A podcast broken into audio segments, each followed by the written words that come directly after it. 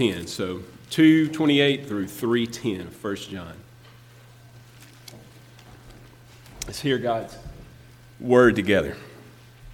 It says, And now, little children, abide in him, so that when he appears, we may have confidence and not shrink from him in shame as he is at his coming. If you know that he is righteous, you may be sure that everyone who practices righteousness has been born of him. See what kind of love the Father has given to us, that we should be called children of God. And so we are. The reason why the world does not know us is that it did not know him. Beloved, we are God's children now, and what we will be has not yet appeared. But we know that when he appears, we shall be like him, because we shall see him as he is. And everyone who thus hopes in him purifies himself as he is pure. Everyone who makes a practice of sinning also practices lawlessness. Sin is lawlessness. You know that he appeared in order to take away sins, and in him there is no sin. No one who abides in him keeps on sinning. No one who keeps on sinning has either seen him or known him. Little children, let no one deceive you. Whoever practices righteousness is righteous, as he is righteous. Whoever makes a practice of sinning is of the devil for the devil has been sinning from the beginning. the reason the Son of God appeared was to destroy the works of the devil. No one born of God makes a practice of sinning, for God's seed abides in him, and he cannot keep on sinning, because he has been born of God. By this it is evident who are the children of God and who are the children of the devil. Whoever does not practice righteousness is not of God, nor is the one who does not love, nor, nor is the one who does not love his brother. The grass withers and the flower fades, but the word of God, it stands forever. Let's pray together. Father, bless us now uh, through the illuminating work of your Holy Spirit uh, so that we might behold wonderful things in this your word. And we ask it in Jesus' name. Amen. Well, if you are a parent here today, or really if you are a child here today, which is all of us, uh, then you know uh, that your children and that yourself, you are a product, for better or for worse, of the parenting that you received uh, from those who raised you. Uh, now, this is easy to see when our kids are young. They act like us, uh, they dress like us. And usually at the most inopportune times, usually during the children's sermon, they talk like us.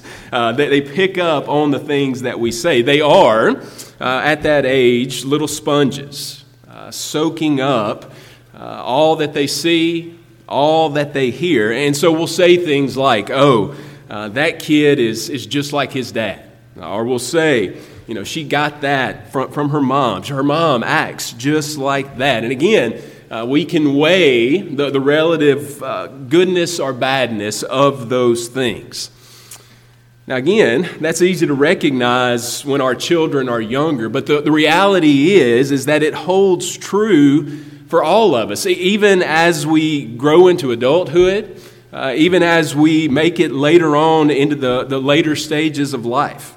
You know, how many of us have found ourselves doing things saying things, maybe things we swore we would never say, just like our parents. Now, uh, and I'm not just saying this because my mom is here right now, but I am thankful uh, that I had good parents to imitate. Uh, and there are times where I find myself uh, imitating them even without thinking about it. Uh, the parenting terms that I use, my outlook on life, even the things that I have grown to love, I see all of that uh, in my mom and dad. Now, look, I recognize that for some of you, you may have spent the great majority of your life trying not to be like your parents. And that's okay, we're going to get to that. But the, the point that I'm trying to make, it still holds. Whether you wanted to be like your parents or whether you didn't, the simple fact is, is either way, you have been shaped by who they were. You have been shaped by their teachings, by, by their uh, lack of teaching, by their love, by their lack of love, whatever it was, it has molded your life for a lifetime. We are, whether we like it or not, children of our mother. We are children of our Father.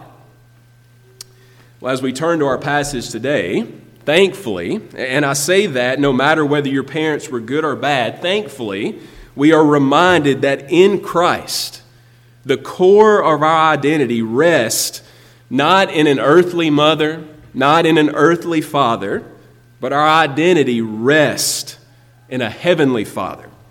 He who made heaven and earth, He is our Father. Chapter 3 and in verse 1 See what kind of love the Father has for us, that we should be called children of God. And so we are. As Christians, we have the exclusive right. And hear me when I say that. We have the exclusive right. We are the only ones in all the earth who have the right in Jesus to call God Father. We are His children. And as such, what I want us to see today is just like with our earthly parents, because He is our Heavenly Father, our lives have been shaped. They are shaped, and they will continue always be shaped and molded and transformed by this relationship that we have with Him. You know, just like an earthly father shapes his children so that they inevitably become like Him in a more profound way, in a more significant way, a foundational way. Uh, God is shaping, He is molding His children into the image of His Son. We are, as Christians, as our title suggests, children of our Heavenly Father. And what I want us to see this morning are three attributes of God. Uh, three ways those attributes are shaping us, that they are molding us into who He would have us to be.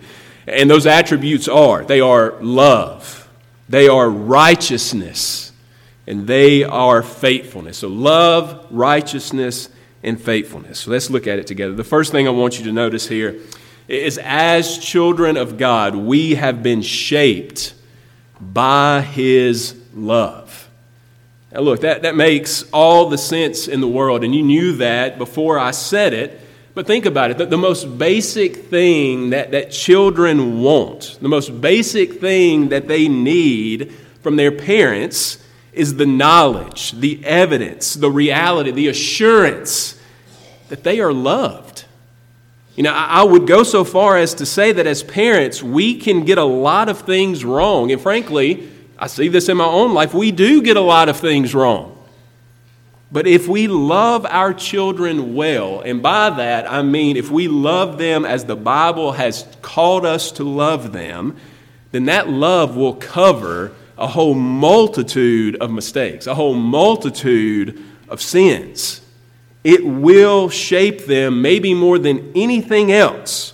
Now, if that's true for earthly parents who do mess up more times than we would care to admit, how much more true is that for a God whose love is perfect? A God whose love is never ending. A God who, again, has lavished it upon us. That, that's, that's John's emphasis there in 3 1. You know, my, my translation, the ESV translation says, See what kind of love the Father has given to us. And that's right, that's a good translation. But we could also translate that word see as behold. Like there is an exclamation here. He, he is, he is, uh, he's kind of got some Baptist in him right here. Like he's really excited about what he's trying to say to you. This is a, a, an emphasis that he's trying to make. He wants you to see how great the Father's love is for you. It's a statement of wonder of how high and how wide and how deep that love truly is. And what I want you to notice here is that love, it, it is demonstrated to us in at least three ways. It's a love that, that has been displayed in the fact that God has chosen us. Now, I recognize that as a Presbyterian and as a Reformed believer, when I say that word, people kind of pull back. They don't like to, to they kind of wrestle with what that exactly means. But, friends, all I want you to recognize today, because we're not going to get into all the ins and outs of it, is just remember we are not God's children by right. We are not God's children by birth. No, we, like our father Adam, whose guilt we all come into the world bearing, we are by birth his enemies. We are by birth opposed to him, by birth in rebellion against him.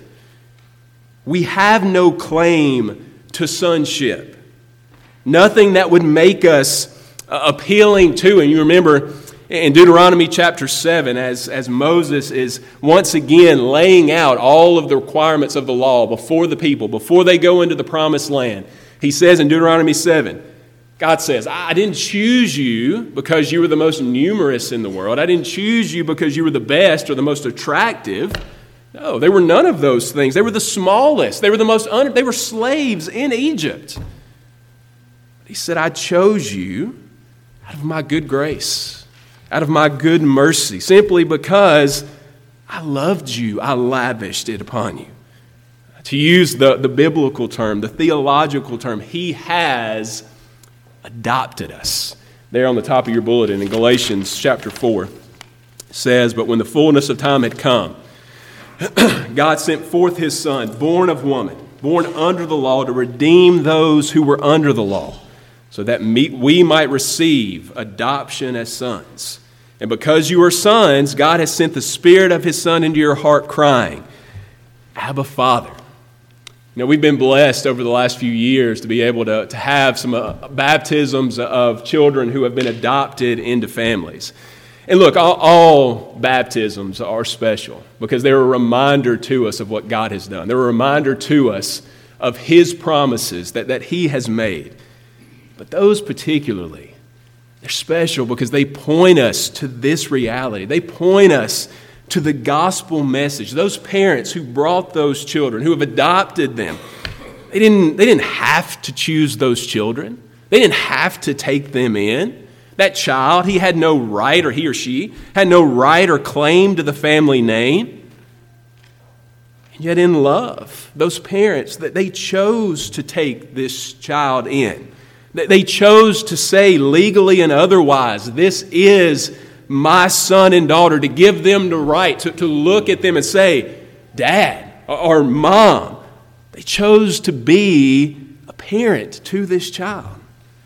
Friends, can you believe this morning? Can you believe it? That God has done that for you, that He has done that for me in Christ. Can you believe He would choose to love you with all your junk, with all mine, with all my sin? As your father, that's exactly what he's done. He's chosen you, he loves you. So it's a love displayed in the fact that he chose us, it's also a love displayed in the fact that he has forgiven us. And look, I'm kind of working through all of John's book here to, to get us here, but it's there in our passage as well. But you know, it would have been one thing if he had just chosen us and said, you know, this is, I'll choose you, but this is conditioned on you getting your act together. You, you have sort of this probationary period where you can prove yourself to me, and if you really show how sorry you are, if you really show true repentance, then maybe, maybe at the end of that period, maybe I'll, I'll go ahead and make the adoption complete. Maybe I'll go ahead and take you in. Now, look, God certainly had every right to require that sort of thing. He could have done it. The problem is, is if he had done it, none of us, not me, not you, not Paul, not Peter, none of us would have made it through. We, none of us would have made it to the end of the probationary period. There is not enough we can do to earn his forgiveness. Nothing we can do to merit it. Uh, you know, we sing that great hymn, Rock of Ages, cleft for me.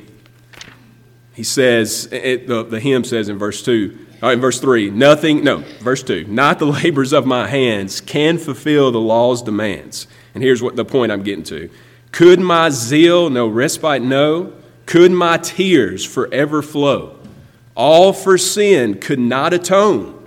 Thou must save and thou alone. The point is, is, is we could cry, we could do everything that we could for the rest of eternity, and it would not be enough to merit God's forgiveness. And so, if he is to do that, then he must do it out of his mercy and out of his grace. Not only that, but he must make a way for that forgiveness to be possible. And of course, it's there that we truly uh, run up against the, the, the magnitude of the love of God. There, he, he gave his son again in Galatians 4, in the fullness of time, in Galatians 5. In the fullness of time, he sent his son, born of a woman, born under the law. To do what? To redeem those who were under the law. Jesus came. God so loved the world that he sent his son. He has shown us his love in his son broken, in his son bloodied on the cross, in his son truly dead in a tomb, separated from the Father for the first time in his life. And so I say to you again Behold the love the Father has given to us. It's a love that has chosen us, it's a love that has forgiven us. And then, thirdly, it's a love that makes us heirs with our elder brother, the rightful heir, Jesus Christ our Lord. Now, again, it would have been one thing if he would have chosen us and forgiven us and then made us servants or then made us pals. You know, hey, this is my friend. It'd been one thing if he had done that. Or even if he had given us the opportunity just to, to be with him, to be in his presence. He's done so much more than that. He's made us children. Uh, many of you know that our middle school kids, uh, they particip- some of them participated in the, the middle school play last week and it was the play Annie, and they all did a great job, and it was a great production.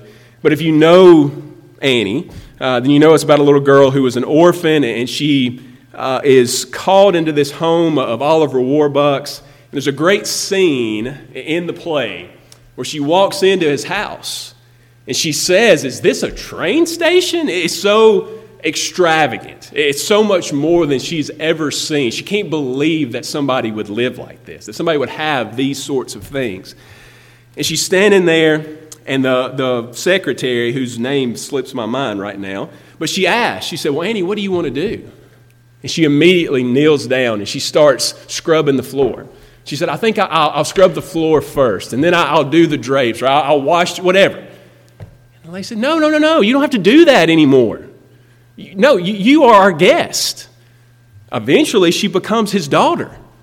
Friends, that's a picture of the gospel. We should show up and say, Lord, I'm going to scrub the floors. Or I'm going to do the, I'm going to do the blinds. I'm going to wash the sheets. Again, the prodigal son, he comes back, right? And he says, I'm not worthy to be called your son anymore. That's all of us. And what does the father say? Bring the ring. Bring the best clothes. Kill the fattened calf that's, Have a party. That's our story. We don't deserve to be children. We deserve to be servants. We deserve to be slaves. And yet He calls us in. He makes us His children. He makes us heirs with God. He gives us what is rightfully Christ and blesses us beyond measure. Now, one last time, I'll say to you Behold, see what kind of love the Father has given to us. He has chosen us, He has forgiven us, He has made us co heirs with Christ. And here's the, the, the, big picture point that sort of love, it cannot fail to shape us. It cannot fail to mold us, to change our entire outlook on the world and on life. You know, I began this point by saying that love is what all children desire from their parents, what we all here today really desire. And I said that knowing full well that some of you may have never experienced that sort of love from your parents. Here's the good news there is a better love than earthly parent love, no matter how good it was.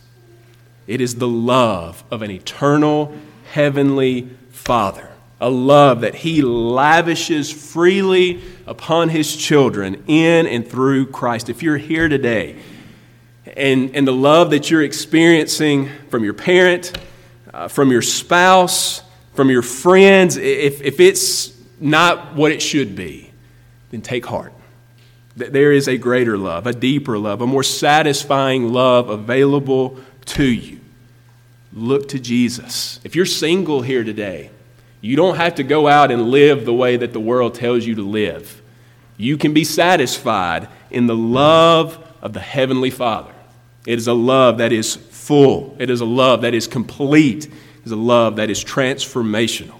Okay? So, we're shaped by His love. Secondly, notice that we're shaped by His righteousness. And this is truly uh, the heart of this passage. It's really the point that, that John is trying to make here. And he's taking us back once again to his overall purpose, to the reason why he wrote the letter to begin with.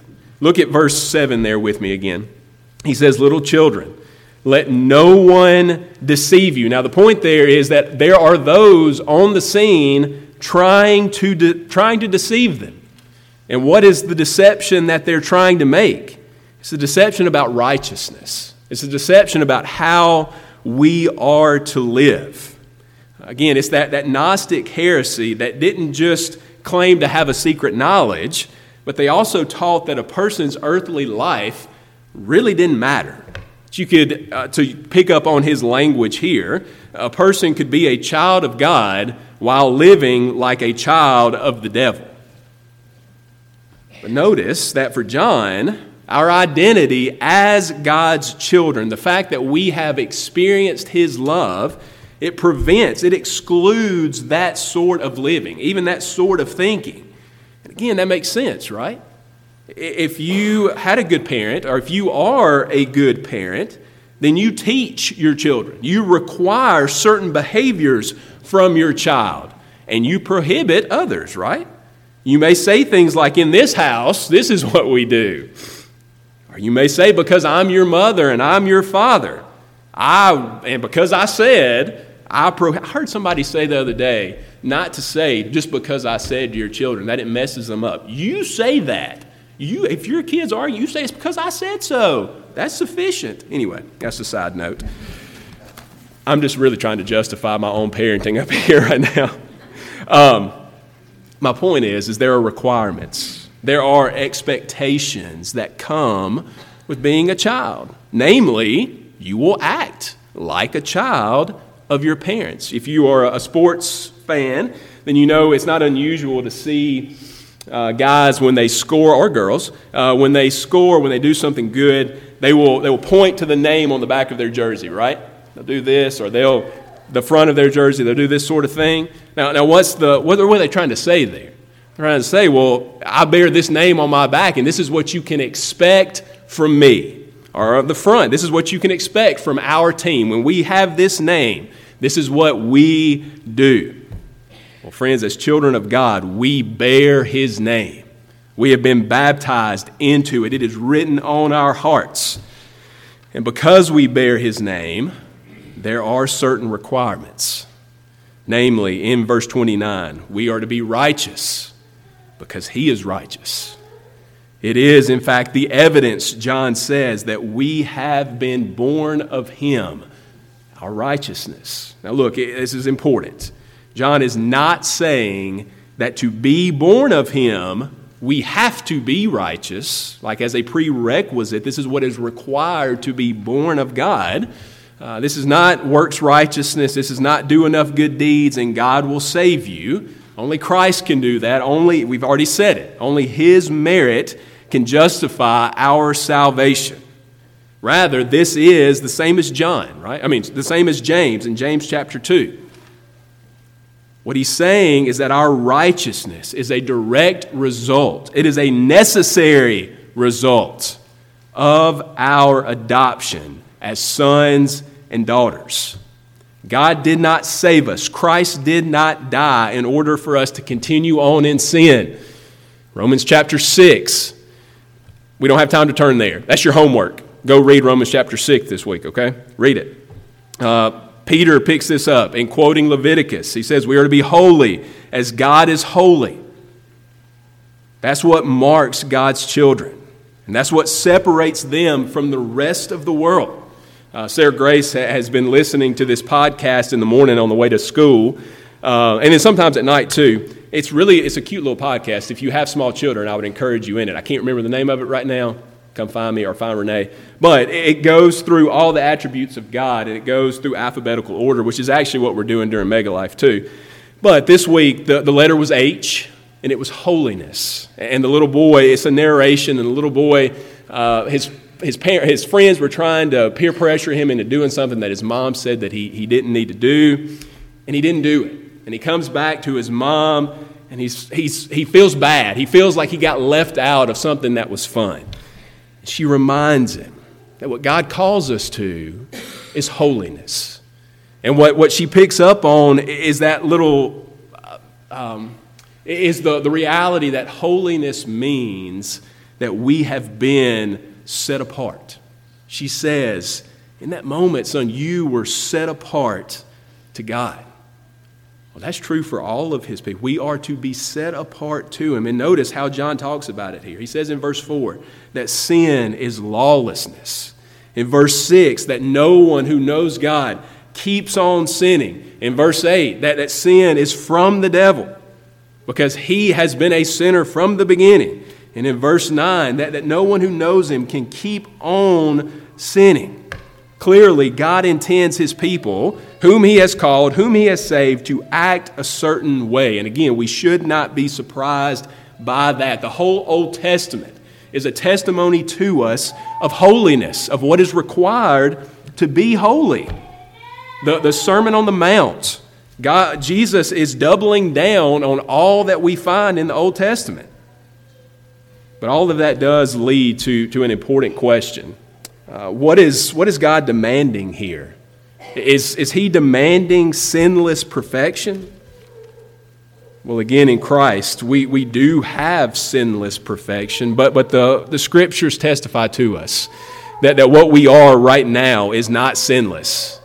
Paul in Hebrews, I mean, uh, Paul in Romans chapter 7, you know, he's wrestling with sin in Hebrews, in James, and of course, John here. He's acknowledged that sin is a reality. In, chapter 1 and verse 8, uh, flip back over there. It says, um, no, starting in verse 9, whoever says he is in the light, oh, I'm in the wrong part.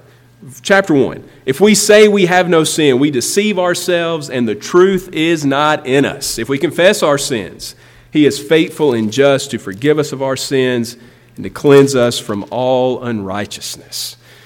None of us, not yet, uh, are perfect. So it's not perfection that John is calling us to here. Instead, let's notice his wording once again.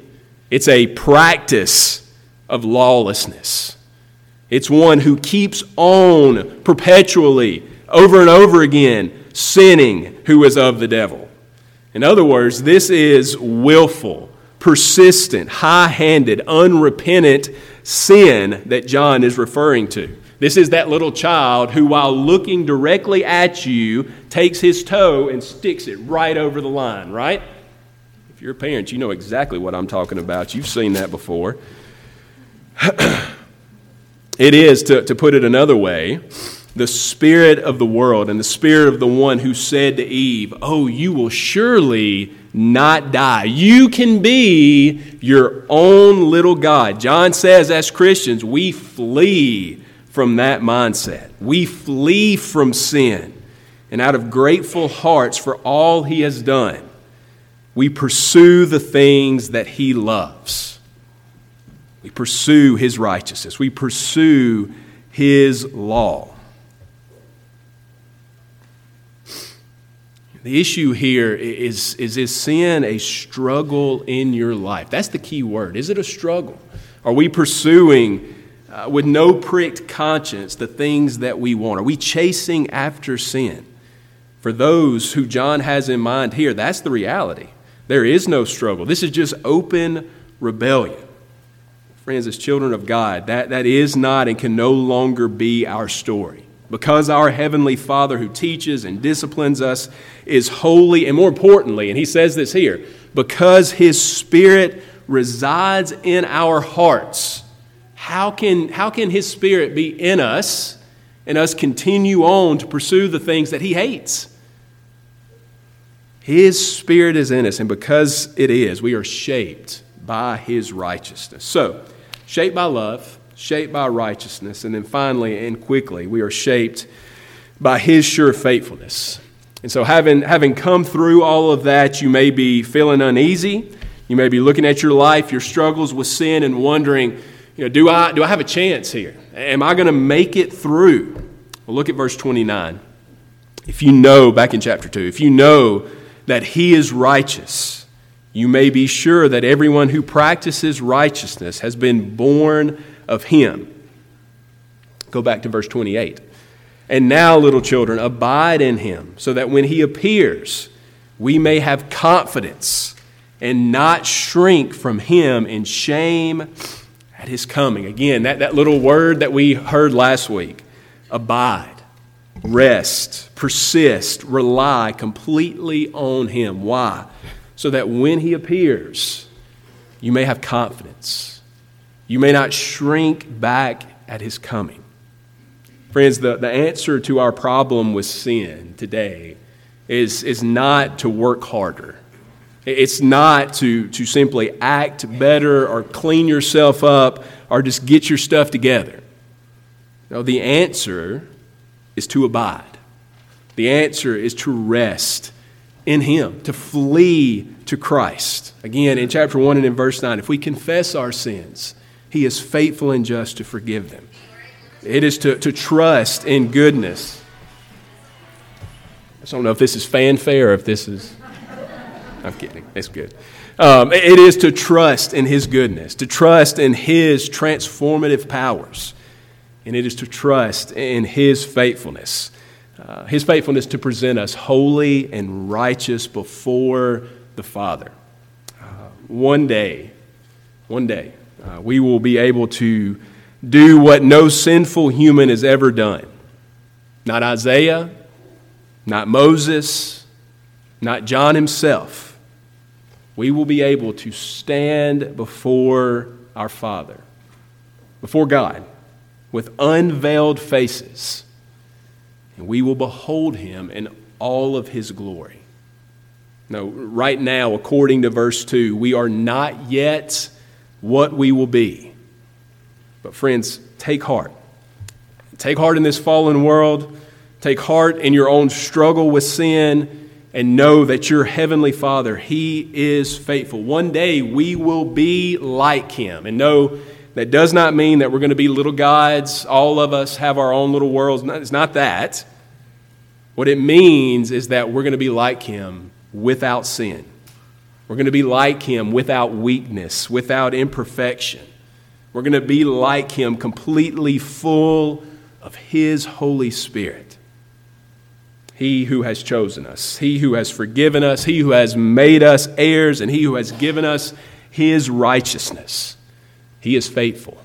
He, he will not fail to present us on that day as little children. And so I say to you today, little children, children of God, hope in your heavenly Father and pursue with a single minded focus after Him as we pray together. Father God, we, we are so thankful uh, for your love lavished upon us, a love that we have experienced in and through Christ, uh, our elder brother, uh, and a love that now makes us children of God.